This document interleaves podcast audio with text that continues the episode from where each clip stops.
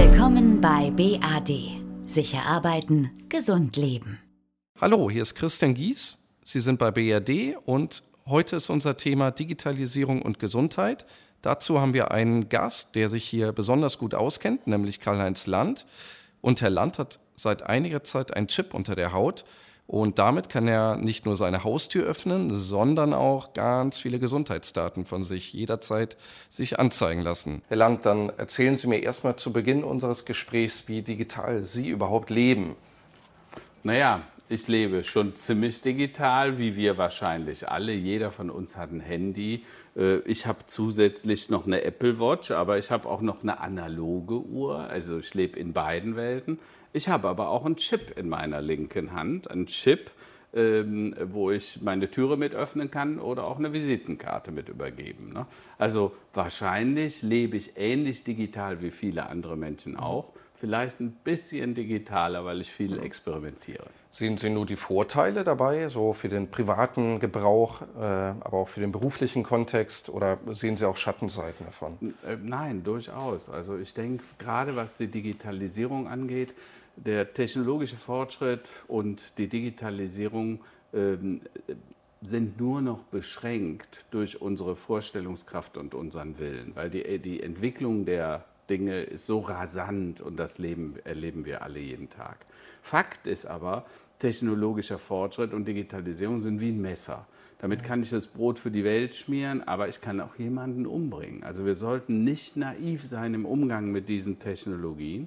Deshalb mache ich auch so Experimente wie beispielsweise mit dem Chip, einfach um zu gucken, wie ist es denn, was, worauf muss man achten. Und ich bin auch schon gehackt, gehackt worden sozusagen. Es war ein spannendes Erlebnis. Deshalb nein, durchaus kritisch hinterfragen, aber trotzdem bin ich davon überzeugt, der technologische Fortschritt und die Digitalisierung sind der Hebel zu mehr Nachhaltigkeit. Sharing-Plattformen, äh, ähm, Serviceökonomie, Zirkulärökonomie, all diese Dinge, die jetzt auf uns zukommen, wären ja überhaupt nicht vorstellbar ohne diese technologische Grundlage. Hm. Wenn Sie sagen, äh, Sie sind schon gehackt worden äh, mit dem Chip in der Hand, äh, wie lange las oder lassen Sie das Experiment schon laufen? Oder seit, haben Sie dran gedacht, äh, Sie brechen es ab? Nein, seit zweieinhalb Jahren. Und ich werde auch den nächsten Chip mir wieder implantieren lassen. Der wird dann auch Vitaldaten von mir speichern. Da kann ich dann auch Gesundheitsdaten drauf speichern, Bankcodes und so weiter. Also ich werde dieses Experiment fortsetzen mhm. und äh, ich bin ziemlich optimistisch, auch mit einem positiven Ausgang. Keine Angst, dass da Ihre Daten, Ihre privaten Daten in falsche Hände geraten? Sagen wir es mal so, ein Autoschlüssel, ein Haustürschlüssel, ein Konto kann auch anders gehackt werden, ohne dass ich das am Chip habe. Ich bin sogar der Überzeugung, also demnach, wie die Verschlüsselungstechnologien im Moment, äh, die es gibt und die jetzt angeboten werden und die auch auf diese Art von Chips in Zukunft sein werden, sicherer sind wie der Haustürschlüssel. Mhm. Dieser Chip wird alle drei bis vier Sekunden seinen Code ändern. Du brauchst im Prinzip ständig einen neuen TAN dann mhm. entsprechend. Und deshalb glaube ich, es wird sicherer sein wie die Schlüssel, die wir so mit uns rumtragen. Und wie einfach kann man die verlieren. Also den Chip, da wird es schwierig, den mal zu vergessen und zu verlieren. Welchen Vorteil sehen Sie denn gerade beim Thema Gesundheit, bei Vitaldaten äh, für sich selbst? Also diese Art von Sensoren werden in Zukunft die Vitaldaten speichern. Das heißt im Klartext, der wird alles nehmen, also meinen Blutzuckerspiegel, Puls, äh, Herzschlag, äh, äh, Blutdruck und so weiter. Und vermutlich werden diese Art von Geräten in wenigen Jahren einen Herzinfarkt drei bis vier Tage voraussagen können, also bevor er passiert.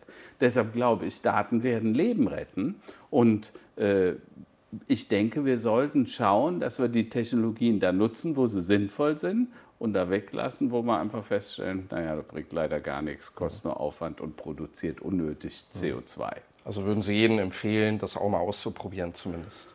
Also sagen wir mal so, ob es jetzt jeder gleich ausprobieren muss. Ich sage, wer daran interessiert ist, der kann das gerne tun. Der Aufwand ist gering. Es ist ein kleiner Pieks mit einer Nadel. Das wird quasi injiziert, wie, wie mit einer Spritze. Ähm, und wer es machen möchte und dafür offen ist, äh, gerne. Also ich werde auf jeden Fall diesen Weg weitergehen. Ja, Sie definieren sich ja selbst als digitaler Evangelist. Mhm. Ähm, wie schaut denn da immer so Ihre Predigt in Anführungsstrichen aus? Bei also, Unternehmen, bei Veranstaltungen? Ja. Der Evangelist im Neuen Testament ist ja derjenige, der die frohe Botschaft überbringt. Und ich sage auch, wir haben auch eine frohe Botschaft. Ne? Also die Botschaft ist, wir können die Zukunft noch provozieren, wir können sie noch gestalten. Wir müssen es aber auch. Denn wenn wir das nicht tun, dann kann es sein, dass andere die Zukunft für uns gestalten. Und da bin ich mir nicht ganz so sicher, ob ich möchte, dass Facebook äh, in Zukunft oder Google über meine Datenautonomie entscheidet. Äh, ich glaube, das sollten wir besser selber in die Hand nehmen. Ich glaube, die Datenautonomie gehört in die Hände von jedem Einzelnen. Und deshalb sage ich, nein, wir sollten sie gestalten. Wir müssen sie förmlich provozieren. Wir müssen sagen, was wir wollen und auch was wir nicht wollen. Aber ich bin optimistisch dass sie uns massiv helfen wird, die großen Herausforderungen, die wir in, im Moment haben. Denken Sie mal an Klimawandel, Umweltverschmutzung, Plastik in den Weltmeeren, Migration, wachsende Ungleichheit, Bildung, ne? also das Bildungsniveau. Dabei kann uns der technologische Fortschritt und der, die Digitalisierung massiv helfen, was sie übrigens immer schon getan haben. Dass wir heute so bequem und gut leben können, wie wir leben, liegt ja an den Erfindungen der letzten 100 Jahre und so wird das in den nächsten 100 Jahren auch wieder sein. Mhm. Das beschreiben Sie auch ganz gut, finde ich, in Ihrem Buch Erde 5.0, die Zukunft provozieren, ähm, mit Ihrer Version, äh, Vision, Entschuldigung, ähm, einer vernetzten, digital optimierten Welt, in der Sie beschreiben, wie damit die Herausforderungen der Welt im Augenblick, wie Hungersnot, Armut, ähm, Umweltzerstörung, wie das mit der Digitalisierung gelöst werden kann. Vielleicht äh, definieren Sie einmal kurz, dass wir uns mehr darunter verstehen können, ähm, ja. was überhaupt diese digital äh, optimierte, vernetzte Welt ist. Ja. Also zunächst muss man ja sagen, nehmen wir ein einfaches Beispiel. Wir leben ja alle heute dramatisch über unsere Verhältnisse. Also wenn alle Menschen so leben würden wie wir heute hier in Deutschland, dann bräuchte es schon heute drei Erden an landwirtschaftlicher Nutzfläche, an Nahrungsmitteln, an Energie und sonstigen Rohstoffen und Ressourcen. Also ein weiter so wird gar nicht gehen. Sharing, Plattformökonomie und die künstliche Intelligenz werden uns Folgendes erlauben. Ähm, wir werden ein Auto nicht mehr alleine besitzen, sondern das Auto wird demnächst autonom fahren. Dann können wir das mit mehr Leuten teilen. Unser persönliches Auto hat einen Wirkungsgrad von 5%. 95% steht das dumm rum, auf dem Parkplatz, vom Büro, äh, an der Arbeit oder sonst wo. Ähm, das geteilte Auto, das gescherte Auto, wird wahrscheinlich 20, 50 Menschen mehr oder weniger gleichzeitig stehen. Das heißt im Klartext, wenn Sie nur mal an eine Stadt denken, wenn da nur noch jedes, nehmen wir mal an, 20. Auto fährt, dann ist der Verkehr wesentlich entspannter. Wir können die Straßen zurückbauen von sechsspurig auf vielleicht zweispurig. Die Fläche, die uns das Auto in den letzten 100 Jahren genommen hat, ne, weil die Städte wurden ja nicht mehr für die Menschen gebaut, die wurden um die Autos und den Verkehr gebaut, das holen wir uns zurück. Die Städte werden wieder grüner, das werden vielleicht sogar grüne Oasen werden.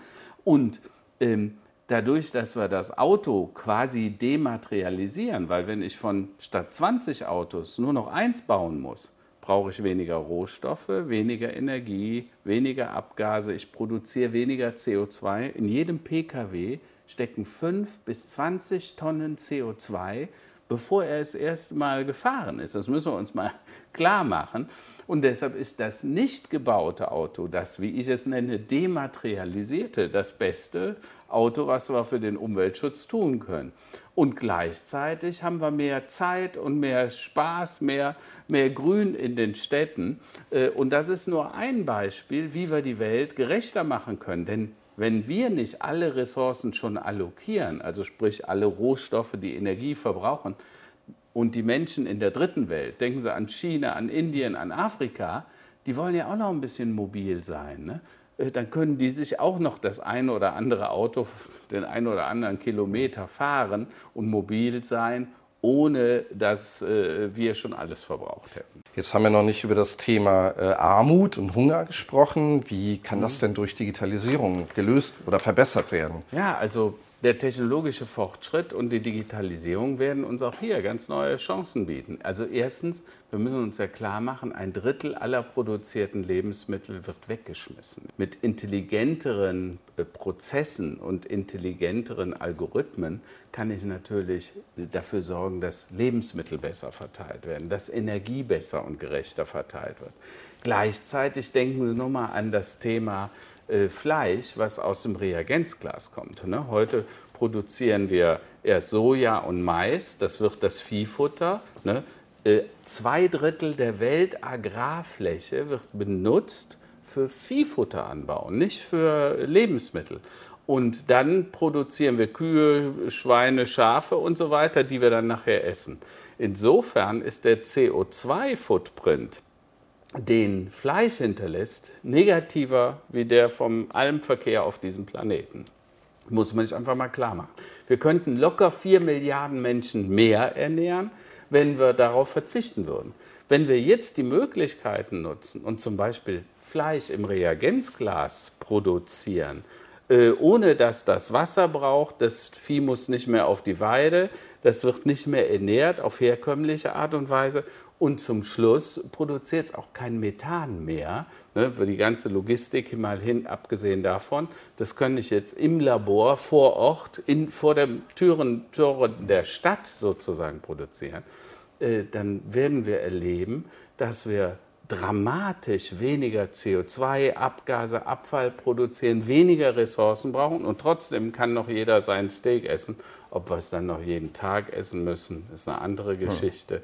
Aber das wird einen wichtigen Beitrag zum, äh, zum Welthunger bieten, weil wir einfach die, die Agrarfläche nicht mehr dafür nutzen, um Tierfutter zu produzieren. Ein kurzes Statement äh, von Ihnen zum Thema ähm, Smart Home, Virtual Reality, Internet der Dinge mhm. insgesamt. Mhm. Weckt das eher den Spieltrieb von, ja, ich sag mal, Männern? Mhm. Oder muss man das viel größer sehen? Nein, ich denke, man sollte das unbedingt größer betrachten. Äh, nehmen wir ein einfaches Beispiel. Äh, Sie haben eine Eigentumswohnung, ein Häuschen und das ist ein Smart Home. Sie verlassen morgens als letzter das Haus, die Frau und die Kinder sind schon in der Schule und äh, sind schon im Beruf und das Haus erkennt, dass sie das Haus verlassen. Dann macht das die Alarmanlage an, schaltet alle Lichter aus, fährt die Heizung runter und äh, von mir aus fährt auch noch die Rollladenbeschattung, je nachdem äh, macht sie auf und zu. Wenn Sie abends wieder sich dem Haus nähern, dann merkt das das Haus, weil das Handy sich bewegt. Das merkt, oh, der kommt jetzt nach Hause, dann macht es die Lichter wieder an, fährt die Heizung schon mal hoch. Sie werden in, mit, dieser, mit Hilfe dieser Technologien locker 30, 40, 50 Prozent der Heizkosten sparen, weil wer dreht schon alle Heizkörper runter, wenn er das Haus verlässt? Ja? Mhm. Und das ist nur ein Beispiel, wie wir Energie sparen können, wie wir äh, fossile Rohstoffe mhm. sparen können, von denen ich sowieso glaube, dass sie äh, verbannt gehören. Äh, und das zeigt aber auf, warum der technologische Fortschritt so notwendig ist, um uns zu einer nachhaltigeren Welt zu machen. Mhm. Und die Geschichte mit Virtual Reality, wie sehen Sie das? Nützlich? Ja, also in vielen Bereichen schon. Denken Sie mal im Medizinbereich, denken Sie mal im Bereich der Haustechnik, ne? also bei der Planung. Ich habe mit Ingenieuren schon zusammengesessen, da sind wir, haben wir so äh, Virtual Reality Brillen aufbekommen und wir haben dann das Modell des Hauses angeguckt und Konfliktsituationen erkannt, schon während des Baus des Objektes wo der eine Planer gesagt hat, ich lege hier das Abfallwasserrohr hin und der andere hat gesagt, da lege ich die Hochstromleitung. Mhm. Und Wasser und Strom passt oft nicht so richtig gut zusammen. Und manchmal gibt es auch einfach Konflikte, weil gar kein Platz mehr ist. Wir haben beide denselben Platz verplant. Wenn ich das in der Planungsphase erkenne, sind die Kosten quasi null. Wenn ich das feststelle, wenn wir am Bau den. Schaden schon haben, dann ist das tausendmal teurer. Deshalb nein, das sind wichtige Technologien. Ich muss nur wissen, wozu ich sie einsetze. Hm.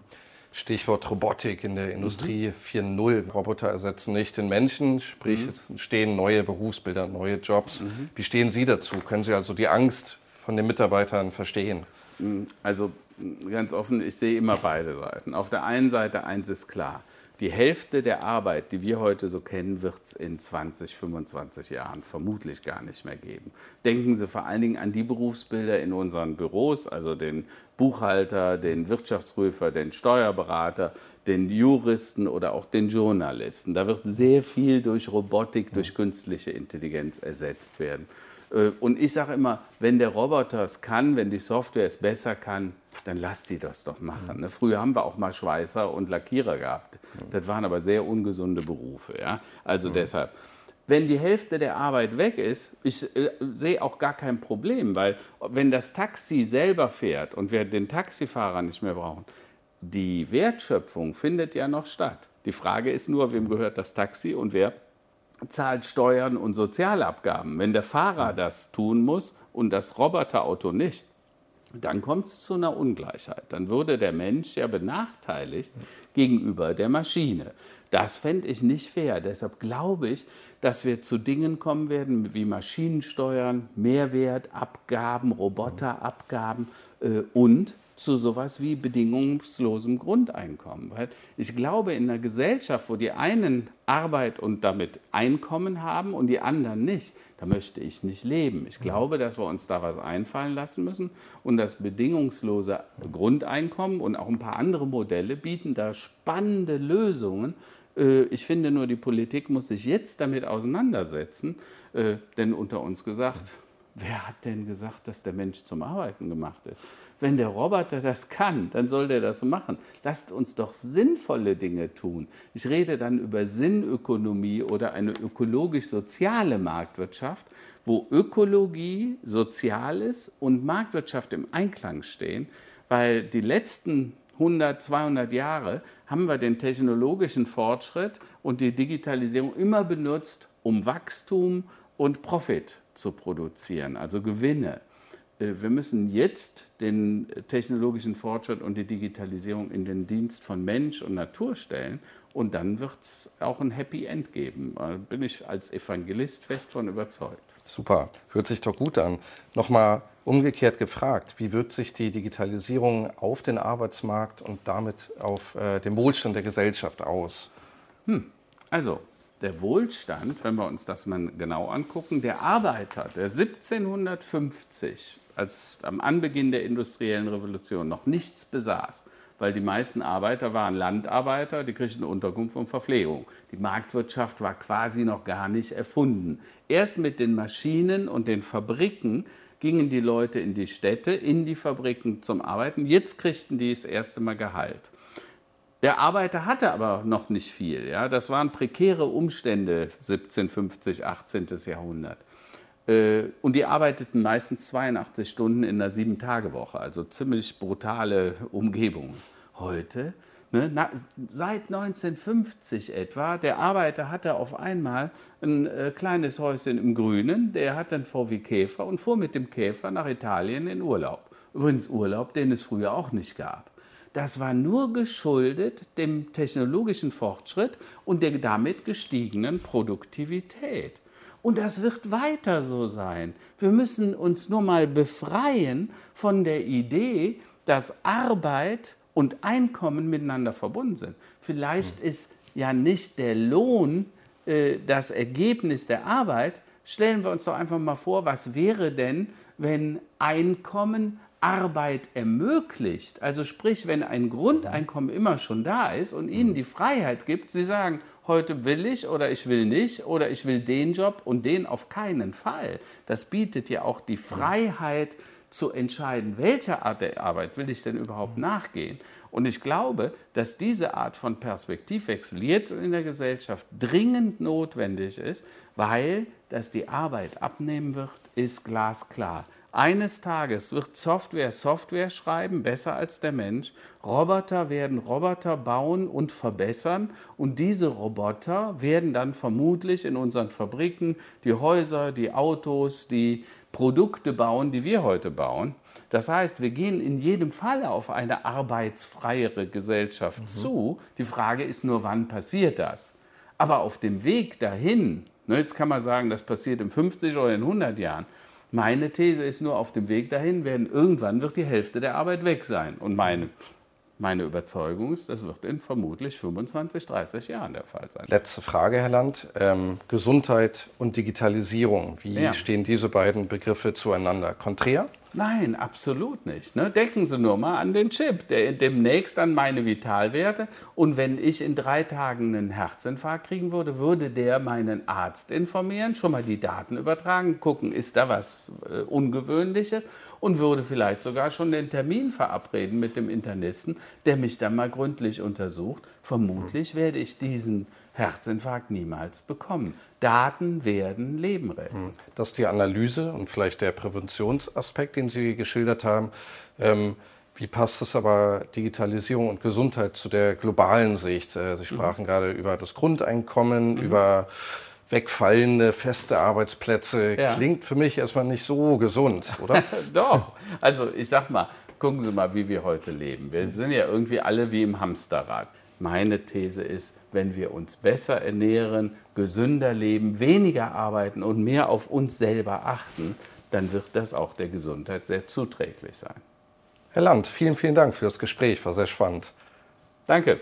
Wir haben von Ihnen heute viel erfahren über Digitalisierung, wie dies unsere Jobs, unsere Gesundheit, ja eigentlich die ganze Welt wieder ein Stück weit besser und gesünder machen kann. BRD unterstützt Unternehmen aller Branchen beim Thema Gesundheitsmanagement. Weitere Informationen erhalten Sie auf unserer Internetseite, speziell unter gesund.to-digital. Vielen Dank für Ihr Interesse, bleiben Sie gesund und bis bald.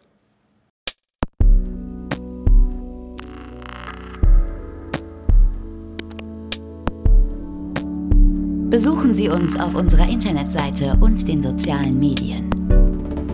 BAD. Sicher arbeiten, gesund leben.